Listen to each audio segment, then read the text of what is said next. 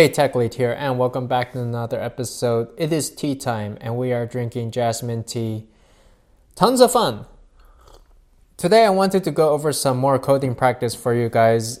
Why is coding practice so important? Why is it so neat? Why are we doing this? And that's an excellent question. I used to be like you, okay? I used to think, you know, this coding practice, doing LeetCode, whiteboarding questions, it's boring, it's stupid, it's senseless, it's not real, it's not practical, nobody actually does any of this stuff. How often in real life are you going to be writing a recursive binary tree traversal, calculate the space-time complexity of that, and then do it in reverse as well using linked lists? And I used to always think, why don't I just do my work, act like a normal programmer, like a normal engineer? I should not have to go above and beyond and do something totally crazy just to ready myself in terms of interview practice. And the thing to note here is that I used to go into interviews and think, if only people would just talk about the actual things that I've accomplished, the project work that I've done, then that should be enough. Many people, okay, many interviewers are not properly trained. Many of these are just completely ridiculous, stupid engineers who have no clue how to interview somebody, no idea how to evaluate someone properly. And you come in, they don't even shake your hands, they don't even ask you your name, they don't look at your resume, they don't ask about anything, they don't ask about your project work, they just say, I have a question for you. How do you reverse a linked list? And that's all they want to know.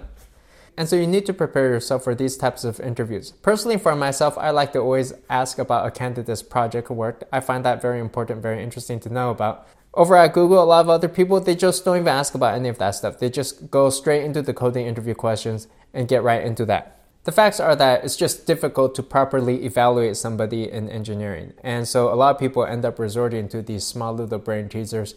And you got to be able to play the game. You got to know how to do it. And it does actually come up sometimes in real work scenarios. Sure, yeah, right now, maybe you're not necessarily traversing a binary tree in reverse order using linked lists. But at some point in your career, you may need to be able to do that. Maybe every so often, maybe once every two, three years, you may actually have to traverse a binary tree or something like that. And you're going to be expected to be able to know how to do that. And if not that, you'll be able to at least participate in, say, design discussions where you'll be able to understand this algorithm, be able to comment on it intelligently, and not sound like a complete idiot when you're participating in discussions, have an idea about what time-space complexity is, and not really just suggest completely ridiculous algorithms that people just wonder, why are you even here? Why are you even working here? Shouldn't you be fired? And so these are all good reasons to familiarize yourself with this. Beyond that, it's just good interview practice. You know, right here, this is it. This is the game, right? This is the key. If you can master this, you can get into any tech company almost, because this is what they're using. And so it's very simple, very straightforward. So let's just get into it. We're going to go to LeetCode, pick a random question, and we're going to look for, say, an easy or medium type question and just try to answer it. I'm going to try to do it in, say, JavaScript. This video, by the way, is sponsored by algoexpert.io slash techlead. Check them out for tons of additional interview coding question videos. They have a lot of good material and go through time-space complexity on tons of different coding algorithm questions. Check them out, algoexpert.io slash techlead. Ace your next interview. Here's one. This is pretty simple, right? We're trying to figure out, given a number of versions, find out which version is bad. Looking at this function parameter is kind of an interesting one actually, because they're actually passing in a function and we're returning a function. So it's not so much variables that we're passing around, it's functions. And so that's kind of a tricky one to think about. But once you can wrap your head around what the inputs and outputs are here, then I think that the algorithm is going to be fairly simple. The most brute force solution is you go through each version, starting from the first one, and you see which version results in a bad function. And we can wrap that one up, but it would just take linear time. What we're trying to do here is minimize the number of calls to is bad version. And this is something that actually happens a lot in real work as well. I happen to know the solution for this one. It's actually used in production as well. You just do a binary search, you bisect each time, and in logarithmic time, say log two, time, you'll be able to figure out which version is bad. How much space is this going to take? It should take zero space, right? Because all we're doing is just making a bunch of function calls. Why don't we try coding this up? Okay, so I implemented this algorithm. It just goes through, finds the middle version, checks if that's good or bad. If it's a bad version, then it sets that as the maximum version that we're going to check against in the next iteration. If it's a good version, then it will set that as the minimum plus one. These edge cases are a little tricky to get right, but when the minimum version equals the maximum version, then you know that you've checked every single version, and then you can return that number. We can submit that over for LeetCode to process. We find that it is running faster than forty-two percent of other JavaScript solutions. That's pretty neat. And yeah, there you go. Why don't we move forward? Why don't we do another one? I think we've got time. Here is a nice one, medium perfect squares question. Given a positive integer n, find the least number of perfect square numbers, which sums up to n. So given the number twelve, we know that four plus four plus four can equals twelve. The total number of these perfect square numbers is three. In another scenario, given the number thirteen, then we know that this can be added up by numbers four and nine. That answer should be two. So I've been thinking about this one a little bit, and at first I was thinking, well, maybe I could do this in a greedy manner, but then I realized that no, it's a greedy algorithm isn't going to necessarily work where we just take a look at the highest numbers and go down from there. And that's when I realized, yeah, this is probably a dynamic programming problem. Now, a lot of companies these days aren't so much asking dynamic programming questions all that much because they're pretty tricky to do, but we can just do this anyway. So the key here is to realize that the solution for, say, f of thirteen is f of thirteen minus one squared plus one, because you had to add that one, or the minimum of that versus minus two squared, three squared, and for each of those you would add one because you know that you're adding at least one squared number for that. You can imagine that you can go through this until that the number becomes negative. Now, we can compose this using dynamic programming, which is just a fancy way of saying that we're going to build this bottom up and then store the values as we go. In order to build this bottom up, we're going to need to know the value of f from one through thirteen. So we can allocate an array and loop through from one through n, and by the end of this iteration, we should have the final answer. The time complexity of this may be that you need to go through each digit, so that's at least n. And then for each digit, you need to go through the number of squares that it takes to compose of that digit, which would be like, say, square root of n. So I would estimate the time complexity of this as like n times square root of n or something like that. Why don't we try coding up the problem and let's see what this might look like. Okay, there you go. So I finished the program. I go through two loops. The first loop goes through from every number from one through n, and then the inner loop goes through from one through n as well, using the squares of those values, but it will actually stop early if it needs to, if the value is greater than or equal to the current value. That way we can just terminate the loop early. What we're doing here is we're just removing one element, one potentially squared element, one number that can contribute to the sum of this number, and then we're finding the minimum number of elements that can be used to compose this. We can see quickly here that there's two loops. The first loop goes through one through n. That's going to be in linear time. The second one is using a squared value going through to the maximum value of that first loop. So I believe that the runtime would be something like n root n. The time complexity, well, we have this array, this hash map type of thing, and it's going to be linear space.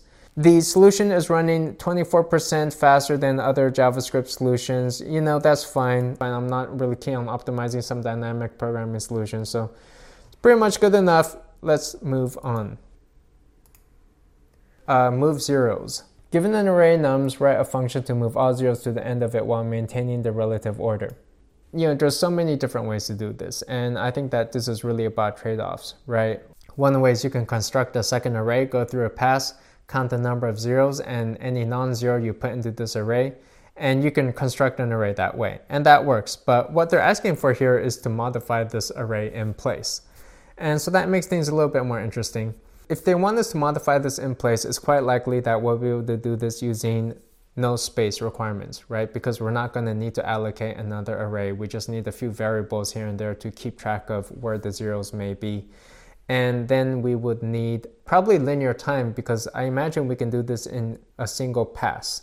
I think this is very similar to one of those like sorting algorithms. I don't remember which one, but what you can do is essentially you just have a marker, right, an index. And as you go through, you simply move zeros to this index. Keeping track of these indices, by the way, occurs throughout many different problems. Iterative solutions where we're going through a pass in an array. Oftentimes you need a few variables to keep track of where things are, index markers essentially. I can imagine there are a few ways to solve this one. One is that you can just go through and in n squared time, right? For each index, you scan through the array, find the next number, and then you swap it. And then you go to the next element, and then you do another full scan of the array. This would take n squared time. But if you think about it, I think that there may be a way to do this using linear time. You simply just do a single pass, and you have two markers. The first marker keeps track of which index you're trying to fill. And then the second marker keeps track of which element you're currently at, which element you're looking at. That second marker is always moving forward, and so is the first marker. And you never really go backwards, such that you continue your progress and you make a single pass. Why don't we try to code this one up as well? So I believe I finished the solution here. I have to write an extra swap function just to swap two things around. Runs in eighty milliseconds faster than forty-six percent of other JavaScript online solutions. That seems good enough for me. It is an iterative solution. Sorry, I had to move locations a little bit, but uh, I wanted to just do one more quick LeetCode problem for you guys. I'd like to get through a number of these at least. Uh, let's just try and pick an easy one so we can just cover some more here. Here's one, word pattern. Given pattern a string string, find if the string follows a certain pattern. So the pattern is A B B A, and you want to find out if it matches dog, cat, cat, dog, and that does match. So you're given a pattern, and then you want to find out if that matches. So this sounds pretty simple, really. It's really a data structures problem. I believe you could just go through, you create a hash map, and that hash map represents the pattern that you're creating, and then you go through the word. For each word, you look up if that word has been assigned a symbol, and if it has not been assigned, then you can assign it and you can move on. If it has been assigned the symbol, then you need to check that that symbol matches whatever was in the pattern. I imagine you can do this in two phases, right? The first phase is you construct a quick way to check against this pattern. This is the array of patterns that you have, and then you would want like a hash map indicating what symbols have been mapped already. And then you would want to go through the string. The string you will go through, you will break it down by words, check each word against the hash map, and then check that word against the array to see that uh, the ordering is correct. Those are the two things that we need to be checking here. Let's try and code this up real quick here before I run out of time. So there we go, we've solved the problem. Faster than twenty-three percent of JavaScript solutions, which is good enough, it's fine. And one tricky thing about this was that I realized that I needed uh, two maps. One maps from the symbol to the word, and another from the word back to the symbol, such that I could quickly check whether the word had already been mapped. Otherwise, I was finding that the solution would fail for like A B B A, and then the string would be dog, dog, dog, dog. Because the word dog could be mapped to both A and B, that would actually technically be considered a matched pattern. In the end, the solution is running in linear time and two n space. Still linear space, still fine. And yeah, that's pretty much how I would solve that one. I'm sure that there are, of course, trade-offs that you can make here too, right? For example, you can get away with not using two maps if you decide to search through the map each time. That would increase the time complexity, however. So it's just interesting to think about the trade-offs as you go through this. Anyway, that'll do it for me. If you liked the video, give it a like and subscribe, and I'll see you next time. Bye.